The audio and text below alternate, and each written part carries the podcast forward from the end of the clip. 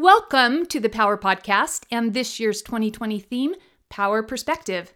I'm your host, Maleah Warner, discussing ideas to help you live your best life by seeing things in a new way. This is episode 57 Lies of the Magpie Update.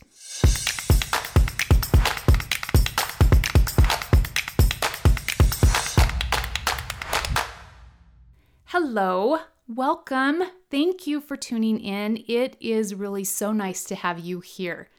Today's episode is an update on the publication of my book, Lies of the Magpie, coming out May 2020. This year, three months, almost getting time to count down.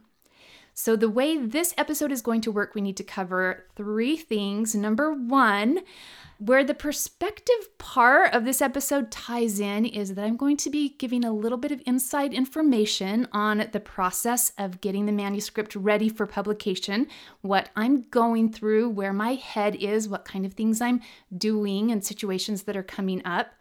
And then, number two, this is the call for beta readers. So, if you want an advanced copy of Lies of the Magpie, if you want to read before anyone else is able to, then you will definitely want to stay tuned in for the rest of the episode. And number three, at the very end, I am going to tell a funny story that happened during the time period that Lies of the Magpie takes place, but it won't be in the book because it doesn't really have anything to do with this story. But I was looking back through pictures this past week just to jog my memory and help me to deepen some of my physical descriptions of the setting and the characters. And I came upon this picture that jogged my memory about a story that happened, and it really is so funny. I wish it could be in the book. Definitely worth sharing. So, just for fun, today at the very end, a little storytelling session. Sound like a plan? All right, let's dive in. Okay, number one Lies of the Magpie. I'm calling this an update with an apology. If you are new to the podcast, if for some reason this is your very first episode, let me give you a quick background. Last summer, the summer of 2019, the podcast episodes were audio recordings of my book, Lies of the Magpie. It is a memoir. It is my story of becoming a mother. It's a mother's story, really. I think there are a lot of universal themes in there the journey of becoming a mother and the challenges with doing a work that isn't measurable. There's not a salary attached with it. You don't get report cards or awards or any kind of measure to know if you're doing it right. And then that compounded by the feelings of mothering guilt and feelings of inadequacy and doubt that you're doing it the right way, compounded then by pregnancy complications and childbirth complications and hormones, postpartum depression Got some chronic illness in the story, little Epstein Barr virus, some Hashimoto's thyroid. You know how life is, it just compounds and compounds. It's never one thing that gets us, is it? It's the combination, just finally the straw that breaks the camel's back. So, that is a summary of this story. I've been working on this manuscript for eight, nine, ten years now. Initially, began writing it for myself, incredibly therapeutic, almost put it away and moved on to other projects like some fun fiction. Series of events, and I pulled it out again, entered it into the Utah Arts Council writing contest. It won second place there. Got some really incredible feedback about the power of this story. Since then, I have been continuing to hone my own skills as a storyteller and have continued revising the manuscript, really hounding in on the story and just making it as concise and impactful and most important of all, readable. I am just going to own this here. I have set the bar really high for myself. I want a book that you just want to devour, that it is so readable. You just want to keep going and going and going because I love to read and I love a book that I just get into. I love a book where I can see myself in the characters and where the journey of reading teaches me something about myself that I hadn't seen otherwise. It is perspective. I think we read to widen our perspective and to have a broader human experience. So, that is an update on what my goals have been and where my mind has been as I've approached these rounds of revisions. What I need to address here is why I stopped podcasting at the end of the summer. And if you're joining this podcast at a later date, those summer episodes may not still be posted on the podcast. They may be taken down for publication rules. I'm not 100% sure how that will work exactly. But let me explain myself. I feel like I owe you an apology for abruptly ending the Lies of the Magpie Summer podcast because the podcast ended with chapter 12. I was 37 weeks pregnant in full out labor, driving by myself across the desert with zero water and not even a shoelace to tie off an umbilical cord. And that's where the story ended. That was really, really mean. I apologize. It was not on purpose. It was not a marketing scheme. I promise. First of all, I'm not that cruel. But even more so, I'm neither that clever nor that organized to have planned that in advance. So the real answer was why I didn't continue is because the next sections of the book weren't ready. I stopped at chapter 12. That didn't even finish part one. Part one is actually 15 chapters where you actually get to find out what happens with the baby and the birth and everything. Lies of the Magpie is a book with three parts, 15 chapters in each part. There may be a fourth part I'm going to see, or it may go a few more chapters. But here's the truth this is what happened. Prior to starting this podcast, I had gotten stuck in my manuscript. The revisions I did all of 2018 kept changing the manuscript, but they weren't necessarily making it better. I was spending hours rearranging sentences and choosing different words, but the story wasn't getting stronger. Then, rather serendipitously, if you believe in serendipitousness, I started a podcast. And when my podcast microphone arrived by Amazon, what did I use to test the sound? Reading chapters from my manuscript because the text was right there on my computer screen. And reading the chapters out loud, something clicked. I could hear what wasn't working. Here's a little tip for writer friends out there. If you feel stuck, try reading out loud. Also, then I was recording chapters because I happened to have 60 hours of flight time to and from South Africa, and I thought that would be a good time to listen and make some notes. So, recording and sharing those chapters happened kind of serendipitously, and it helped me to get unstuck. And then by fall, I had a different trajectory. Well, not a different trajectory. The book didn't change directions, but I actually had direction. And so chapters that I'd written previously, they just weren't really where I wanted them to be. They weren't at a level that I felt comfortable sharing them on audio, and I've been working on them ever since. And in that process last fall, I made decisions. I found a publisher, I found an editor, and it is moving forward. So, what is the update where I am right now? This weekend, I submitted part three to my editor. Now, those were not final edits. When you write, you really go through three different types of editing. Your first edit is, and that's the first edits have nothing to do with spelling, punctuation, grammar. Your first edits are all about the development and the structure. Just checking if the story is right, if the characters are developed and believable, if they're complicated, if their motives are clearly shown. Is the story told in a good order? How's the pacing? Do these scenes belong and strengthen the story, or are they distractions? So, all those kinds of things in the development and structure. How's the voice? How's the point of view? Are you telling it in the right tense? Is the tense consistent throughout the story? So, the first level of edits is more just an overview of the whole project. Your second level of edits is going to go more chapter by chapter, paragraph by paragraph, and do a good writing check. How is the syntax? Then, the third level of edits is going to be your line editing, and that's going to look more at sentence structure, punctuation, tense, getting into some spelling and, and those kind of issues, trying to clean it up as much as possible. And then only very, very last do you do the final copy editing, the very final proofreading. And I'm not really sure why I'm delving into these details, why I feel to share this information. I hope it's interesting and helpful to someone out there listening.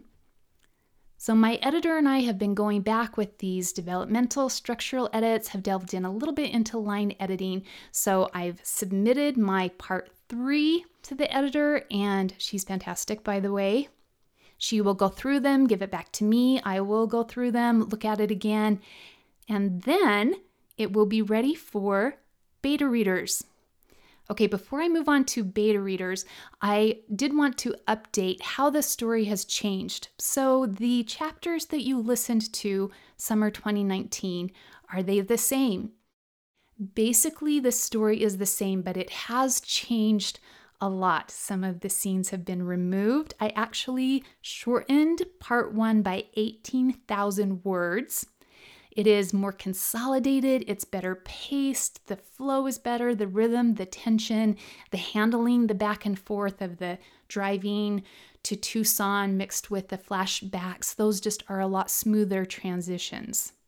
Honestly, in all this revision process, I feel like I have left no word unturned. Part three was the least revised of all the sections. It just, maybe other people do this too. It's kind of like if you're going to read the Bible or read scriptures and you have a goal to finish the Old Testament or finish the New Testament and you just end up reading Genesis over and over and then you lose momentum and so you start again with Genesis. Writing for me has been the same way. I would just start at the beginning and then I'd see things that needed to be fixed and so I'd fix the beginning. And this is my 14th draft. What I'm working on right now is the 14th draft. But I would say that part three of the book, it's probably its third draft, maybe fourth draft. And so part three, it wasn't reading very great. It was slow, it was boggy. There was lots of what we call in writing telling rather than showing. It was really missing the zing. And it has been heavy on my mind. I've been worried that the book would start strong and then kind of piddle out. And that maybe part three just couldn't be as good as part one because it didn't have all that tension about labor and childbirth in the desert. And, you know, did it really have the, the content and the story to give it that zing? Oh, I am so happy because I think part three just might be my favorite section of the book. It has come together. It definitely is resolution to the story. It has a satisfying ending, but not in the way that you might predict. There are some unexpected twists and turning points in there. And I'm really happy with how the story is deepening. So, update on where Lies of the Magpies is in the revision process and getting prepared for its birth, its debut to the world. So, number two, that takes us to beta readers. If you would like to read Lies of the Magpie in March before it is available to the rest of the world, this is how you do it. So, first of all, a beta reader is someone who reads a draft. This is going to be a pretty close to final draft, but it will not be perfect. Really, you won't be a beta reader. You'll probably be more like a delta reader because I have had several rounds of beta readers already up to this point, but I've never heard of anyone called a delta reader before, so we're going to stick with the term beta readers. Okay, first, I want you to know if you volunteer to be a beta reader, what you will get. First, you get to read it before anyone else, before it becomes available in May.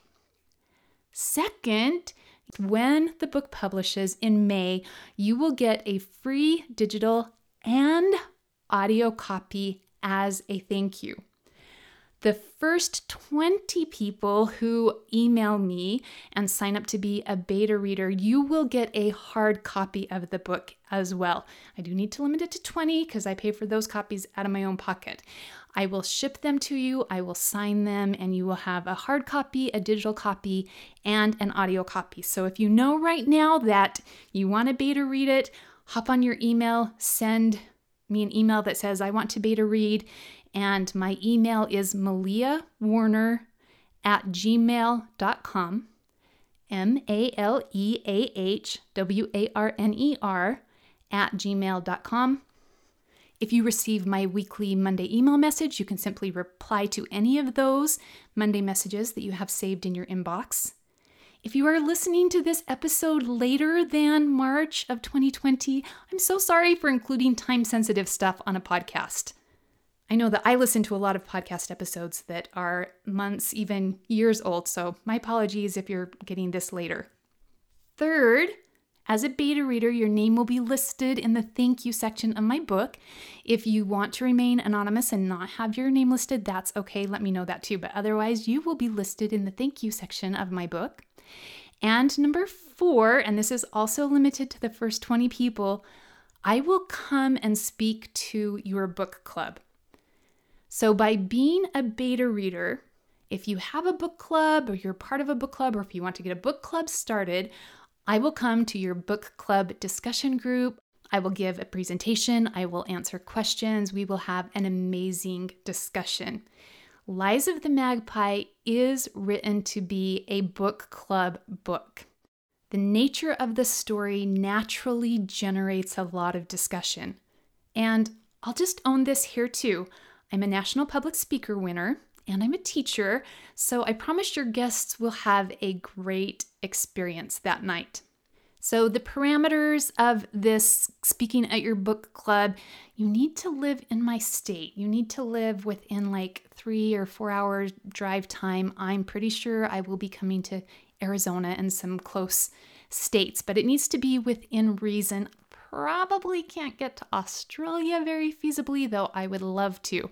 So if you live in close proximity to me, I will come speak at your book club, but we live in an age of technology. And if I cannot be physically present at your book club, I will absolutely do a Skype presentation and discussion. We can uh, hook it up with Zoom. There are all kinds of options that I can still be at your book club. Sound good? I wanted to offer some things as a real thank you for taking the time to beta read the manuscript. Okay, you might be wondering what qualifications you need to be a beta reader. It's a pretty strict standard. You need to be able to read. I'm going to say the book is about a seventh grade level. Nothing too complicated in there, although it's probably PG 13 just for mature topics and pregnancy and childbirth and overuse of the word ah, that kind of stuff. Now, maybe you're thinking that memoir isn't your thing, not your genre, you're more of a sci fi or historical fiction. Or you might be thinking, I'm a man, I don't have enough estrogen to beta read this book. Actually, the more diverse the pool of beta readers is, the better the feedback and the better the manuscript will become as a result. So, especially if you have a really unique perspective or cultural background or religious background that could be different than my own, you would make an excellent beta reader. It's basically the same idea as, you know, if we watch American Idol or The Voice or any of those America's Got Talents, we don't have to be a singer to know what we like, what works and what doesn't work. So you don't need to be a writer to be a good beta reader. Next question the process. What does it entail for you as a beta reader? Number one is read the manuscript. You will receive it on March 15th and need to have it finished on March 25th. So, reading the book in 10 days, it is a fast pace. You will receive it as a Word document. It will be about 350 to 400 manuscript pages, so double spaced, 12 point font. So, that's your job. Read it. And then you have two options. Option one, you can just read through and then answer questions that I'll send you on a questionnaire. Or option two, you can actually highlight along the way. So in Microsoft Word, there are track changes that you could do. I'll include instructions how to do those. You can highlight anything that stands out, that doesn't work, that doesn't make sense, that you have questions about. You do not need to fix it. Important to know you do not need to proofread for spelling, grammar, punctuation. If you love that, if you love editing that way and you want to do that, go right ahead. That is extra mile. I will do something. I'll bake you a cake or something. Otherwise, we'll let the copy editors do that. You don't need to worry. If you come across a spelling error or something and you want to highlight it, go ahead. But your main job is looking for how the story works, how it reads to you. Does it keep you engaged? What are parts where it just got boring and you ended up shutting down the computer and surfing the internet? Was there any unresolved content, any scenes, things that you wanted more detail about, or things that you wanted less detail about? Were the characters believable? Was there anything not believable? Also, in reading, you're looking for sentences that don't make sense on the first read, that come across confusing. Maybe you'll run into duplicate words that you could highlight, or repeated phrases, metaphors. Sometimes in editing and revision and all of the copying and pasting and moving things around, scenes or sentences or descriptions accidentally end up in two different places or maybe even three different places in the book. So, kind of watching for repetitive things. Just overall, any feedback, anything you see on your read through that you could give me feedback on to help make the manuscript the very best that it can be. Then, after March 25th, we will have our first Lies of the Magpie book discussion with beta readers, and we will do that by Zoom meeting online. You can join in online and ask any questions or give feedback, ideas, things that you had. Just share your experience from reading the book. You do not need to be at that book discussion in order to be a beta reader, it's just a little bonus. Okay, any questions? If you're interested in this but aren't 100% sure that it's the right thing for you, feel free to email me with any questions. So, once again, beta readers, you'll be reading a 350 page Microsoft Word manuscript document and you'll receive it March 15th and we'll need to have it back to me on March 25th. In manuscript form, it might be closer to 400 pages. So let's just plan 40, about 40 pages a day to be able to finish it and as a beta reader, your feedback on the length of the book, if it feels too long or if it's sustainable, will be really helpful to me. If there are scenes that just really drag and that could be cut from it, that will be helpful for me also. Okay, we've covered the updates of Lies of the Magpie, where the manuscript is in the publication process. We've talked about the instructions for what to do to become a beta reader. This is a different episode than the norm. I think it's for someone out there. I hope that it's helpful. You're still here, so I want to finish with just a really fun, great story. So, number three, here is a story from Lies of the Magpie that will never make it to the book. So, you're privy to this little scene. So, this story took place in 2006. And what was happening in 2006 was I had been diagnosed with Hashimoto's thyroiditis, and Epstein Barr virus. I was still very much in denial about depression, postpartum depression, whatever you wanted to call it. I just didn't believe it was a thing and refused any medication for it. Basically, my body felt like wearing a skin of hardened concrete. It was challenging to move. Brushing my teeth took enormous effort. I felt worthless to my family. I felt like a worthless mother, a worthless wife. Pretty much, I felt like scum on the bottom of the Titanic after it had sunk. Just feeling that low. So I didn't go a lot of places. I didn't get out a lot. But one evening, good friends of ours, their oldest daughter was getting married, and she had been our babysitter for years. She'd been in our home, and I really wanted to go to her wedding reception. So my husband agreed to watch the kids, and he let me get out and go. He's like, "It's to be good for you to to get out." And moms, when you can get out by yourself, what do you do? You don't take the minivan, right? You take whatever other car you have. If you have another car, if you don't have another car, you'd rather bicycle than be in that minivan one more time. So I took our other car, our sedan. It was a gold Ford Taurus. And I went to the wedding reception and it was lovely. It was so fun. I visited with people I hadn't seen for a while. I watched the happy bride and groom. I stayed and stayed. They did their dance and I stayed. They cut their cake and I stayed. And finally, there weren't very many people left, and I decided, okay, I should probably go home. So I had not brought the keys to the Taurus in with me because I wasn't wearing a dress that had any pockets. It's an issue, isn't it, ladies? Dresses, clothing need pockets, and I hadn't wanted to take a purse or anything. And we were at a church, so I was just like, I'm gonna leave my car unlocked, and I just put the keys under the mat. So I go out to the parking lot and I don't see my car.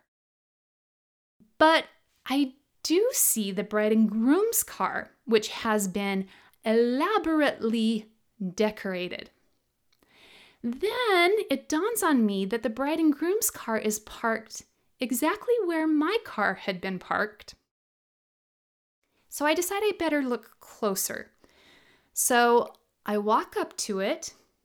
Sure enough, my water bottle in the cubby, my license plate number, my jacket on the back seat, it was my car.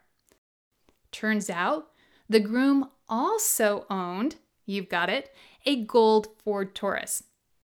His buddies, not thinking that just perhaps the Ford Motor Company had decided to make more than one gold Taurus, went to the first one they saw in the parking lot and decorated it up good. Then, for whatever reason, when they were done, they locked the doors. So I needed to get home. My car was decorated with plenty of just married messages, and my keys were locked inside. Back inside the building, I decide I better inform the bride and groom what happened and let them come and look so that they can at least see what their getaway car would have looked like and ask bride's father if I can borrow his cell phone. Call up my husband, who packs up all of our kids, who should be in bed, comes over in the minivan with the extra set of keys. So, husband arrives in the parking lot. There's quite a crowd gathered at this point around the car, the bride and groom, the family, laughing, having this hysterical moment. I ask them if they'd like to trade cars for the weekend so that they can have their rite of passage driving away in the car with the streamers, and they're absolutely fine. No, no, go right ahead. The interesting thing to me about this is that when we got married, our car did get decorated, but it was such a job that my sister and brother in law took it and cleaned it and washed it all before we ever saw it. So my husband and I never really had that, you know, driving down the road in a car with the just married and the streamers and people honking at us. We never had that experience together. He's going to have that experience in just a few moments. So the kids are tired, it's past bedtime. He's laughing and talking now with all of our friends because he hadn't gone to the reception since he was doing babysitting duty. So I say, I'll get in the van, take the kids home, get them put back into bed, and then you can bring the car home. Well, little while later, here comes my husband Jay, and we'll just call his friend Joe, who was the father of the bride. And for some reason, Joe, in cleaning up the reception, something realized he needed something from home, and they didn't live too far from us. And so he asked he asked my husband Jay if he could get a ride home to pick this thing up or get another vehicle. I, I can't remember the details. So Joe and Jay leave the church house, leave the parking lot together, driver's seat, passenger seat, in the decorated, just married car with the streamers driving down the road of Surprise, Arizona, driving down Reems Road, coming across Bell Road, and they are having people honk at them and wave at them and yell congratulations and way to go and the big thumbs up. And so my husband has his riding in the car, just married experience with our friend Joe next to him. It's late when he gets home, so he just pulls the car in the driveway and leaves it decorated. And the next day was Sunday, and it was so tempting to drive it back to church. But the kids, we could only all fit in the minivan. And that, my friends, is the story of how my car got decorated at the wedding reception by mistake. I'm curious if this has happened to anyone else. Surely there are plenty of times when someone shows up to a wedding reception in a car, the exact same make, model, and color as the bride and groom's getaway car, right? So I'm curious has this ever happened to you or to anyone that you know? If so, you gotta send me an email and let me know about it. Friends, that brings us to the end of this episode 57. To all of you, have a fantastic week. This is Maleah Warner. I will meet you back here next week with another great episode of the Power Podcast. Until then, carry an extra set of car keys.